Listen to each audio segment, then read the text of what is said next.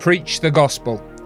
A sermon delivered on Sabbath morning, August the 5th, 1855, by the Reverend C.H. Spurgeon at New Park Street Chapel, Southwark. For though I preach the Gospel, I have nothing to glory of, for necessity is laid upon me. Yea, woe is unto me if I preach not the Gospel. 1 Corinthians chapter 9 verse 16. The greatest man of apostolic times was the Apostle Paul. He was always great in everything. If you consider him as a sinner, he was exceeding sinful. If you regard him as a persecutor, he was exceeding mad against the Christians, and persecuted them even unto strange cities. If you take him as a convert, his conversion was the most notable one of which we read, worked by miraculous power, and by the direct voice of Jesus speaking from heaven. Saul, Saul, why persecutest thou me? If we take him simply as a Christian, he was an extraordinary one, loving his master more than others, and seeking more than others to exemplify the grace of God in his life. But if you take him as an apostle and as a preacher of the word, he stands out pre-eminent as the prince of preachers and a preacher to kings, for he preached before Agrippa, he preached before Nero Caesar. He stood before emperors and kings for Christ's name's sake. It was the characteristic of Paul that whatever he did, he did with all his heart. He was one of the men who could not allow one half of his frame to be exercised while the other half was indolent. But when he set to work, the whole of his energies, every nerve, every sinew, were strained in the work to be done, be it bad work or be it good. Paul, therefore, could speak from experience concerning his ministry because he was the chief of ministers. There is no nonsense in what he speaks, it is all from the depth of his soul. And we may be sure that when he wrote this, he wrote it with a strong, unpalsied hand. Though I preach the gospel, I have nothing to glory of, for necessity is laid upon me. Yea, woe is me if I preach not the gospel. Now, these words of Paul, I trust, are applicable to many ministers in the present day, to all those who are especially called, who are directed by the inward impulse of the Holy Spirit to occupy the position of gospel ministers. In trying to consider this verse, we shall have three inquiries this morning. First, what is it to preach the gospel? Secondly, why is it that a minister has nothing to glorify of? And thirdly, what is that necessity and that woe of which it is written, Necessity is laid upon me, yea, woe is unto me, if I preach not the gospel? The first inquiry is, What is it to preach the gospel? There are a variety of opinions concerning this question, and possibly amongst my own audience, though I believe we are very uniform in our doctrinal sentiments, there might be found two or three very ready answers to this question. What is it to preach the gospel? I shall therefore attempt to answer it myself according to my own judgment, if God will help me. And if it does not happen to be the correct answer, you are at liberty to supply a better to yourselves at home. The first answer I, will, I shall give to the question is this To preach the gospel is to state every doctrine contained in God's word and to give every truth its proper prominence. Men may preach a part of the gospel, they may only preach one single doctrine of it. And I would not say that a man did not preach the gospel at all if he did but maintain the doctrine of justification by faith. By grace are ye saved through faith. I should put him down for a gospel minister, but not for one who preached the whole gospel. No man can be said to preach the whole gospel of God if he leaves out, knowingly and intentionally, one single truth of the blessed God. This remark of mine must be a very cutting one, and ought to strike into the consciences of many who make it almost a matter of principle to keep back certain truths from the people, because they are afraid of them. In conversation a week or two ago with an eminent professor, he said to me, Sir, we know that we ought not to preach the doctrine of election, because it is not calculated to convert sinners. But, said I to him, who is the man that dares to find fault with the truth of God? You admit, with me, that it is a truth, and yet you say it must not be preached. I dare not have said that thing. I should reckon it supreme arrogance to have ventured to say that a doctrine ought not to be preached when the all wise God has seen fit to reveal it. Besides, is the whole gospel intended to convert sinners? There are some truths which God blesses to the conversion of sinners, but are there not other portions which were intended for the comfort of the saint? And ought not these to be a subject of gospel ministry as well as the others? And shall I look at one and disregard the other? No. If God says, Comfort ye, comfort ye, my people, if election comforts God's people, then must I preach it. But I am not quite so sure that, after all, that doctrine is not calculated to convert sinners. For the great Jonathan Edwards tells us that in the greatest excitement of one of his revivals, he preached the sovereignty of God in the salvation or condemnation of man, and showed that God was infinitely just if he sent men to hell, that he was infinitely merciful if he saved any, and that it was all of his own free grace. And he said, I found no doctrine caused more thought, nothing entered more deeply into the heart than the proclamation of that truth. The same might be said of other doctrines. There are certain truths in God's word which are condemned to silence. They, forsooth, are not to be uttered, because, according to the theories of certain persons, looking at these doctrines, they are not calculated to promote certain ends. But is it for me to judge God's truth? Am I to put His words in the scale and say, this is good and that is evil? Am I to take God's Bible and sever it and say, This is husk and this is wheat? Am I to cast away any one truth and say, I dare not preach it? No, God forbid. Whatsoever is written in God's word is written for our instruction, and the whole of it is profitable, either for reproof, or for consolation, or for edification in righteousness. No truth of God's word ought to be withheld, but every portion of it preached in its own proper order. Some men purposely confine themselves to four or five topics continually. Should you step into their chapel, you would naturally expect to hear them preaching either from this, not of the will of the flesh, but of the will of God, or else, elect according to the foreknowledge of God the Father. You know that the moment you step in, you are sure to hear nothing but election and high doctrine that day. Such men err also, quite as much as others, if they give too great prominence to one truth to the neglect of the others. Whatsoever is here to be preached, call it whatever name you please, write it high, write it low, the Bible, the whole Bible, and nothing but the Bible is the standard of the true Christian. Alas, alas, many make an iron ring of their doctrines, and he who dares to step beyond that narrow circle is not reckoned orthodox. God bless heretics, then. God send us more of them. Many make theology into a kind of treadwheel consisting of five doctrines which are everlastingly rotated, for they never go on to anything else. There ought to be every truth preached. And if God has written in his word that he that believeth not is condemned already, that is as much to be preached as the truth that there is no condemnation to them that are in Jesus Christ. If I find it written, O Israel, thou hast destroyed thyself, that man's condemnation is his own fault. I am to preach that as well as the next clause In me is thy help found. We ought, each of us, who are entrusted with the ministry to seek to preach all truth. I know it may be impossible to tell you all of it. That high hill of truth hath mists upon its summit. No mortal eye can see its pinnacle, nor hath the foot of man ever trodden it. But yet let us paint the mist, and if we cannot paint the summit, let us depict the difficulty itself if we cannot unravel it. Let us not hide anything, but if the mountain of truth be cloudy at the top, let us say, Clouds and darkness are around him. Let us not deny it, and let us not think of cutting down the mountain to our own standard because we cannot see its summit or cannot reach its pinnacle. He who would preach the gospel must preach all the gospel. He who would have it said he is a faithful minister must not keep back any part of revelation. Again, am I asked what it is to preach the gospel?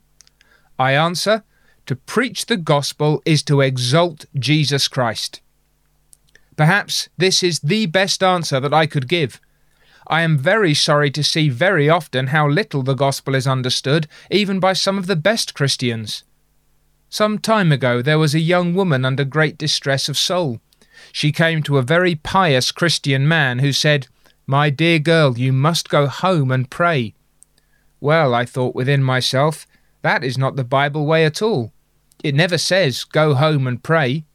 The poor girl went home, she did pray, and she still continued in distress. Said he, You must wait, you must read the Scriptures and study them. That is not the Bible way. That is not exalting Christ. I find a great many preachers are preaching that kind of doctrine. They tell a poor convinced sinner, You must go home and pray and read the Scriptures, you must attend the ministry, and so on.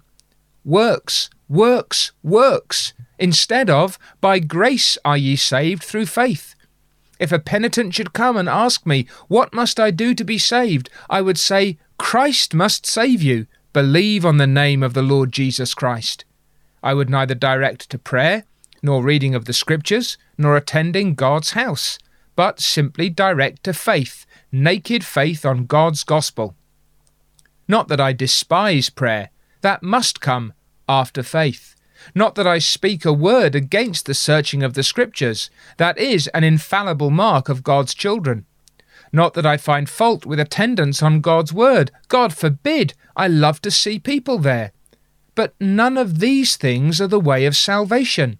It is nowhere written, He that attendeth chapel shall be saved, or He that readeth the Bible shall be saved. Nor do I read, He that prayeth and is baptized shall be saved, but He that believeth, he that has a naked faith on the man Christ Jesus, on his godhood, on his manhood, is delivered from sin. To preach that faith alone saves is to preach God's truth. Nor will I for one moment concede to any man the name of a gospel minister if he preaches anything as the plan of salvation except faith in Jesus Christ. Faith, faith, nothing but faith in his name. But we are, most of us, very much muddled in our ideas. We get so much work stored into our brain, such an idea of merit and of doing wrought into our hearts, that it is almost impossible for us to preach justification by faith clearly and fully. And when we do, our people won't receive it. We tell them, Believe on the name of the Lord Jesus Christ, and thou shalt be saved but they have a notion that faith is something so wonderful, so mysterious, that it is quite impossible that without doing something else they can ever get it. Now, that faith which unites to the Lamb is an instantaneous gift of God, and he who believes on the Lord Jesus is that moment saved without anything else whatsoever. Ah, my friends, do we not want more exalting Christ in our preaching? and more exalting Christ in our living. Poor Mary said, They have taken away my Lord, and I know not where they have laid him. And she might say so nowadays if she could rise from the grave. Oh, to have a Christ exalting ministry! Oh, to have preaching that magnifies Christ in his person, that extols his divinity, that loves his humanity! To have preaching that shows him as prophet, priest, and king to his people! to have preaching whereby the Spirit manifests the Son of God unto his children, to have preaching that says, Look unto him and be ye saved, all the ends of the earth. Calvary preaching, Calvary theology, Calvary books, Calvary sermons. These are the things we want, and in proportion as we have Calvary exalted and Christ magnified, the gospel is preached in our midst. The third answer to the question is to preach the gospel is to give every class of character his due. You are only to preach to God's dear people if you go into that pulpit, said a deacon once to a minister. Said the minister, Have you marked them all on the back that I may know them? What is the good of this large chapel if I am only to preach to God's dear people? They are few enough. God's dear people might be held in the vestry, we have many more here besides God's dear people, and how am I to be sure, if I am told to preach only to God's dear people, that somebody else won't take it to himself? At another time, someone might say, Now, be sure you preach to sinners. If you do not preach to sinners this morning, you won't preach the gospel. We shall only hear you once, and we shall be sure you are not right if you do not happen to preach to sinners this particular morning in this particular sermon. What nonsense, my friends! There are times when the children must be fed, and there are times when the sinner must be warned. There are different times for different objects. If a man is preaching to God's saints, if it so happen that little is said to sinners, is he to be blamed for it? Provided that at another time, when he is not comforting the saints, he directs his attention specially to the ungodly? I heard a good remark from an intelligent friend of mine the other day. A person was finding fault with Dr. Hawker's morning and evening portions because they were not calculated to convert sinners. He said to the gentleman, did you ever read Grote's History of Greece? Yes. Well, that is a shocking book, is it not? For it is not calculated to convert sinners. Yes, but, said the other, Grote's History of Greece was never meant to convert sinners. No, said my friend, and if you had read the preface to Dr. Hawker's morning and evening portion, you would see that it was never meant to convert sinners, but to feed God's people, and if it answers its end, the man has been wise, though he has not aimed at some other end. Every class of person is to have his due. He who preaches solely to saints at all times does not preach the gospel. He who preaches solely and only to the sinner and never to the saint does not preach the whole of the gospel. We have amalgamation here. We have the saint who is full of assurance and strong. We have the saint who is weak and low in faith. We have the young convert. We have the man halting between two opinions. We have the moral man. We have the sinner. We have the reprobate. We have the outcast. Let each have a word. Let each have a portion of meat in due season, not at every season, but in due season. He who omits one class of character does not know how to preach the entire gospel. What? Am I to be put into the pulpit and to be told that I am to confine myself to certain truths only to comfort God's saints? I will not have it so God gives men hearts to love their fellow creatures, and are they to have no development for that heart? If I love the ungodly, am I to have no means of speaking to them? May I not tell them of judgment to come, of righteousness, and of their sin? God forbid I should so stultify my nature and so brutalize myself as to have a tearless eye when I consider the loss of my fellow creatures, and to stand and say, Ye are dead, I have nothing to say to you, and to preach in effect, if not in words, that most damnable heresy, that if men are to be saved, they will be saved, that if they are not to be saved, they will not be saved. That necessarily they must sit still and do nothing whatever, and that it matters not whether they live in sin or in righteousness. Some strong fate has bound them down with adamantine chains, and their destiny is so certain that they may live on in sin. I believe their destiny is certain, that as elect they will be saved, and if not elect they are damned forever. But I do not believe the heresy that follows as an inference that therefore men are irresponsible and may sit still. That is a heresy against which I have ever protested as being a doctrine of the devil and not of God at all. We believe in destiny. We believe in predestination. We believe in election and non election. But notwithstanding that, we believe that we must preach to men, believe on the Lord Jesus Christ, and ye shall be saved. But believe not on him, and ye are damned. I had thought of giving one more answer to this question, but time fails me. The answer would have been somewhat like this that to preach the gospel is not to preach certain truths about the gospel, not to preach about the people, but to preach to the people.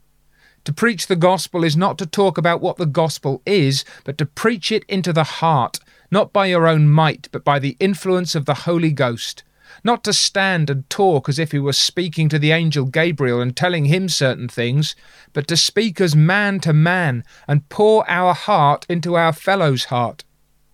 This, I take it, is to preach the gospel and not to mumble some dry manuscript over on Sunday morning or Sunday evening. To preach the gospel is not to send a curate to do your duty for you. It is not to put on your fine gown and then stand and give out some lofty speculation. To preach the gospel is not with the hands of a bishop, to turn over some beautiful specimen of prayer and then to go down again and leave it to some humbler person to speak. Nay, to preach the gospel is to proclaim with trumpet tongue and flaming zeal the unsearchable riches of Christ Jesus, so that men may hear and understanding may turn to God with full purpose of heart. This is to preach the gospel. The second question is How is it that ministers are not allowed to glory? For though I preach the gospel, I have nothing to glorify it. There are some weeds that will grow anywhere, and one of them is pride. Pride will grow on a rock as well as in a garden. Pride will grow in the heart of a shoeblack as well as in the heart of an alderman. Pride will grow in the heart of a servant girl and equally as well in the heart of her mistress. And pride will grow in the pulpit. It is a weed that is dreadfully rampant. It wants cutting down every week, or else we should stand up to our knees in it. This pulpit is a shocking bad soil for pride. It grows terribly, and I scarcely know whether you ever find a preacher of the gospel who will not confess that he has the greatest temptation to pride. I suppose that even those ministers of whom nothing is said but that they are very good people, and who have a city church with some six people attending it, have a temptation to pride. But whether that is so or not, I am quite sure wherever there is a large assembly, and wherever a great deal of noise and stir is made concerning any man, there is a great danger of pride. And mark you, the more proud a man is, the greater will be his fall at last. If people will hold a minister up in their hands, and do not keep hold of him, but let him go, what a fall he will have, poor fellow, when it is all over. It has been so with many. Many men have been held up by the arms of men. They have been held up by the arms of praise and not of prayer. These arms have become weak, and down they have fallen. I say there is temptation to pride in the pulpit, but there is no ground for it in the pulpit. There is no soil for pride to grow on, but it will grow without any. I have nothing to glorify of. But, notwithstanding, there often comes in some reason why we should glory, not real, but apparent to our own selves. Now, how is it that a true minister feels he has nothing to glorify of? First, because he is very conscious of his own imperfections. I think no man will ever form a more just opinion of himself than he who is called constantly and incessantly to preach. Some man once thought he could preach, and on being allowed to enter the pulpit, he found his words did not come quite so freely as he expected, and in the utmost trepidation and fear, he leaned over the front of the pulpit and said, My friends, if you would come up here, it would take the conceit out of you all. I verily believe it would out of a great many, could they once try themselves whether they could preach. It would take their critical conceit out of them, and make them think that after all it was not such easy work. He who preaches best feels that he preaches worst. He who has set up some lofty model in his own mind of what eloquence should be and what earnest appeal ought to be will know how much he falls below it. He, best of all, can reprove himself when he knows his own deficiency.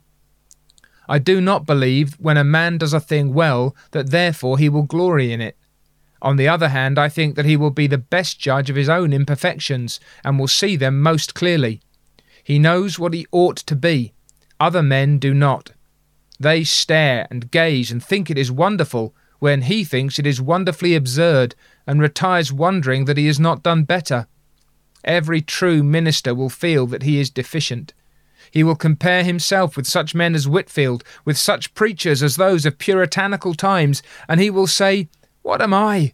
Like a dwarf beside a giant, an ant hill by the side of the mountain. When he retires to rest on Sabbath night, he will toss from side to side on his bed because he feels that he has missed the mark, that he has not had that earnestness, that solemnity, that death like intenseness of purpose which became his position. He will accuse himself of not having dwelt enough on this point, or for having shunned the other, or not having been explicit enough on some certain subject, or expanded another too much. He will see his own faults, for God always chastises his own children at night time when they have done something wrong. We need not others to reprove us. God himself takes us in hand. The most highly honoured before God will often feel himself dishonoured in his own esteem. Again, another means of causing us to cease from all glory is the fact that God reminds us that all our gifts are borrowed. And strikingly have I this morning been reminded of that great truth that all our gifts are borrowed by reading in a newspaper to the following effect. Last week, the quiet neighbourhood of Newtown was much disturbed by an occurrence which has thrown a gloom over the entire neighbourhood. A gentleman of considerable attainments, who had won an honourable degree at the university, has for some months been deranged. He had kept an academy for young gentlemen, but his insanity had obliged him to desist from his occupation, and he has for some time lived alone in a house in the neighbourhood. The landlord obtained a warrant of ejectment, and it being found necessary to handcuff him, he was, by sad mismanagement, compelled to remain on the steps, exposed to the gaze of a great crowd, until at last a vehicle arrived which conveyed him to the asylum. One of his pupils, says the paper, is Mr. Spurgeon. The man from whom I learned whatever of human learning I have has now become a raving lunatic in the asylum. When I saw that, I felt I could bend my knee with humble gratitude and thank my God that not yet had my reason reeled, not yet had those powers departed. Oh, how thankful we ought to be that our talents are preserved to us and that our mind is not gone. Nothing came nearer and closer to me than that. There was one who had taken all pains with me, a man of genius and of ability, and yet there he is. How fallen, how fallen! How speedily does human nature come from its high estate and sink below the level of the brutes! Bless God, my friends, for your talents. Thank Him for your reason. Thank Him for your intellect. Simple as it may be, it is enough for you, and if you lost it, you would soon mark the difference. Take heed to yourself, lest in aught you say, This is Babylon that I have builded. For remember, both trowel and mortar must come from Him.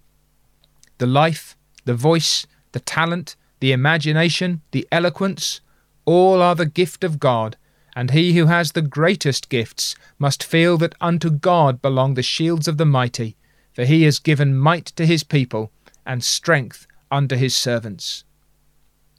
One more answer to this question. Another means whereby God preserves his ministers from glorying is this He makes them feel their constant dependence upon the Holy Ghost. Some do not feel it, I confess. Some will venture to preach without the Spirit of God or without entreating it. But I think that no man who is really commissioned from on high will ever venture to do so, but he will feel that he needs the Spirit. Once, while preaching in Scotland, the Spirit of God was pleased to desert me. I could not speak as usually I have done. I was obliged to tell the people that the chariot wheels were taken off and that the chariot dragged very heavily along. I have felt the benefit of that ever since. It humbled me bitterly, for I could have crept into a nutshell and I would have hidden myself in any obscure corner of the earth. I felt as if I should speak no more in the name of the Lord. And then the thought came, Oh, thou art an ungrateful creature. Hath not God spoken by thee hundreds of times? And this once, when he would not do so, wilt thou upbraid him for it? Nay, Rather thank him that a hundred times he hath stood by thee, and if once he hath forsaken thee, admire his goodness, that thus he would keep thee humble. Some may imagine that want of study brought me into that condition, but I can honestly affirm that it was not so. I think that I am bound to give myself unto reading, and not tempt the spirit by unthought of effusions. Usually, I deem it a duty to seek a sermon of my master and implore him to impress it on my mind. But on that occasion, I think I had even prepared more carefully than I ordinarily do, so that unpreparedness was not the reason. The simple fact was this the wind bloweth where it listeth, and winds do not always blow hurricanes. Sometimes the winds themselves are still, and therefore, if I rest on the Spirit, I cannot expect I should always feel its power alike. What could I do without the celestial influence? For to that I owe everything. By this thought, God humbles his servants. God will teach us how much we want it. He will not let us think we are doing anything ourselves. Nay, says he, Thou shalt have none of the glory. I will take thee down. Art thou thinking, I am doing this? I will show thee what thou art without me. Out goes Samson. He attacks the Philistines. He fancies he can slay them, but they are on him. His eyes are out. His glory is gone because he trusted not in his God, but rested in himself. Every minister will be made to feel his dependence upon the Spirit, and then will he, with emphasis, say as Paul did, If I preach the gospel, I have nothing to glorify of. Now comes the third question, with which we are to finish. What is that necessity which is laid upon us to preach the gospel? First, a very great part of that necessity springs from the call itself. If a man be truly called of God to the ministry, I will defy him to withhold himself from it. A man who has really within him the inspiration of the Holy Ghost calling him to preach cannot help it. He must preach. As fire within the bones, so will that influence be until it blazes forth. Friends may check him, foes criticize him, despisers sneer at him. The man is indomitable. He must preach if he has the call of heaven. All earth might forsake him, but he would preach to the barren mountain tops. If he has the call of heaven, if he has no congregation, he would preach to the rippling waterfalls and let the brooks hear his voice. He could not be silent. He would become a voice crying in the wilderness, Prepare ye the way of the Lord. I no more believe it possible to stop ministers than to stop the stars of heaven. I think it no more possible to make a man cease from preaching, if he is really called, than to stop some mighty cataract by seeking with an infant's cup to drink its waters. The man has been moved of heaven. Who shall stop him? He has been touched of God. Who shall impede him? With an eagle's wing he must fly. Who shall chain him to the earth? With seraph's voice he must speak. Who shall stop his lips? Is not his word like a fire within me? Must I not speak if God has placed it there? And when a man does speak as the Spirit gives him utterance, he will feel a holy joy akin to heaven. And when it is over, he wishes to be at his work again and longs to be once more preaching. I do not think young men are called of God to any great work who preach once a week and think they've done their duty. I think if God has called a man, he will impel him to be more or less constantly at it, and he will feel that he must preach among the nations the unsearchable riches of Christ.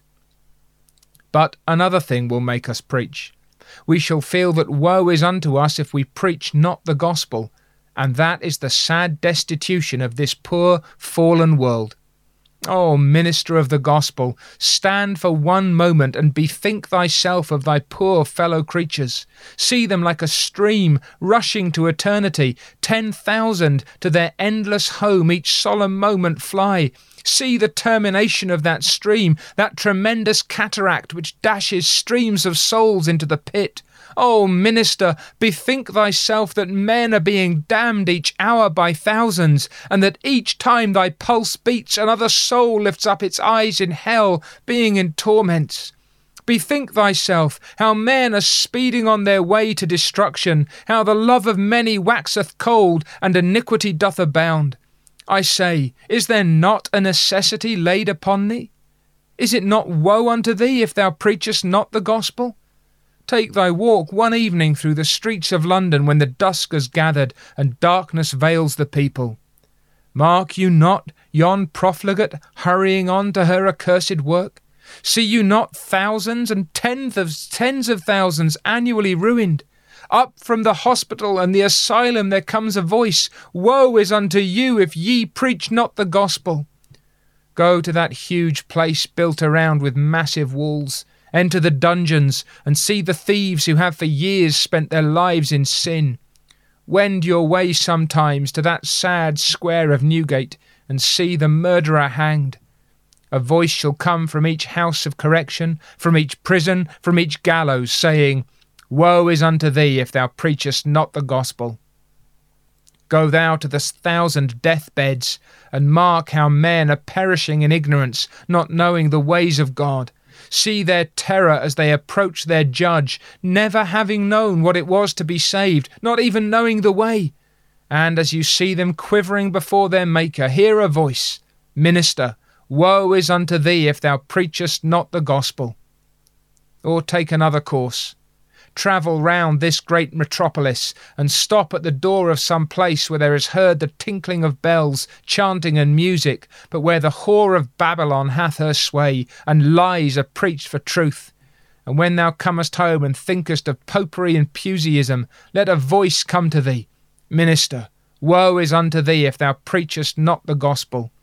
Or step into the hall of the infidel, where he blasphemes thy Maker's name or sit in the theatre where plays libidinous and loose are acted, and from all these haunts of vice there comes the voice, Minister, woe is unto thee if thou preachest not the gospel. And take thy last solemn walk down to the chambers of the lost. Let the abyss of hell be visited, and stand thou and hear the sullen groans, the hollow moans and shrieks of tortured ghosts. Put thine ear at hell's gate and for a little while list to the commingled screams and shrieks of agony and fell despair that shall rend thine ear. And as thou comest from that sad place, with that doleful music still affrighting thee, thou wilt hear the voice, Minister, Minister, woe is unto thee if thou preachest not the gospel. Only let us have these things before our eyes, and we must preach. Stop preaching? Stop preaching? Let the sun stop shining, and we will preach in darkness. Let the waves stop their ebb and flow, and still our voice shall preach the gospel. Let the world stop its revolutions. Let the planets stay their motion. We will still preach the gospel until the fiery centre of this earth shall burst through the thick ribs of her brazen mountains, we shall still preach the gospel, till the universal conflagration shall dissolve the earth and matter shall be swept away. These lips, or the lips of some others called of God, shall still thunder forth the voice of Jehovah. We cannot help it. Necessity is laid upon us. Yea, woe is unto us if we preach not the gospel. Now, my dear hearers, one word with you. There are some persons in this audience who are verily guilty in the sight of God because they do not preach the gospel.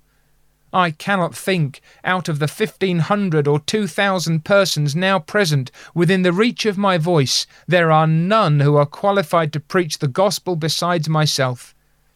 I have not so bad an opinion of you as to conceive myself to be superior in intellect to one half of you, or even in the power of preaching God's word. And even supposing I should be, I cannot believe that I have such a congregation that there are not among you many who have gifts and talents that qualify you to preach the word. Among the Scotch Baptists, it is the custom to call upon all the brethren to exhort on the Sabbath morning. They have no regular minister to preach on that occasion, but every man preaches who likes to get up and speak. That is all very well, only, I fear, many unqualified brethren would be the greatest speakers, since it is a known fact that men who have little to say will often keep on the longest. And if I were chairman, I should say, Brother, it is written, Speak to edification.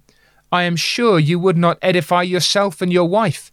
You had better go and try that first, and if you cannot succeed, don't waste our precious time. But still, I say, I cannot conceive but what there are some here this morning who are flowers wasting their sweetness in the desert air, gems of purest ray serene lying in the dark caverns of ocean's oblivion. This is a very serious question. If there be any talent in the church at Park Street, let it be developed. If there be any preachers in my congregation, let them preach. Many ministers make it a point to check young men in this respect. There is my hand, such as it is, to help any one of you if you think you can tell to sinners round what a dear Saviour you have found. I would like to find scores of preachers among you. Would to God that all the Lord's servants were prophets. There are some here who ought to be prophets, only they are half afraid. Well, we must devise some scheme of getting rid of their bashfulness. I cannot bear to think that while the devil sets all his servants to work, there should be one servant of Jesus Christ asleep.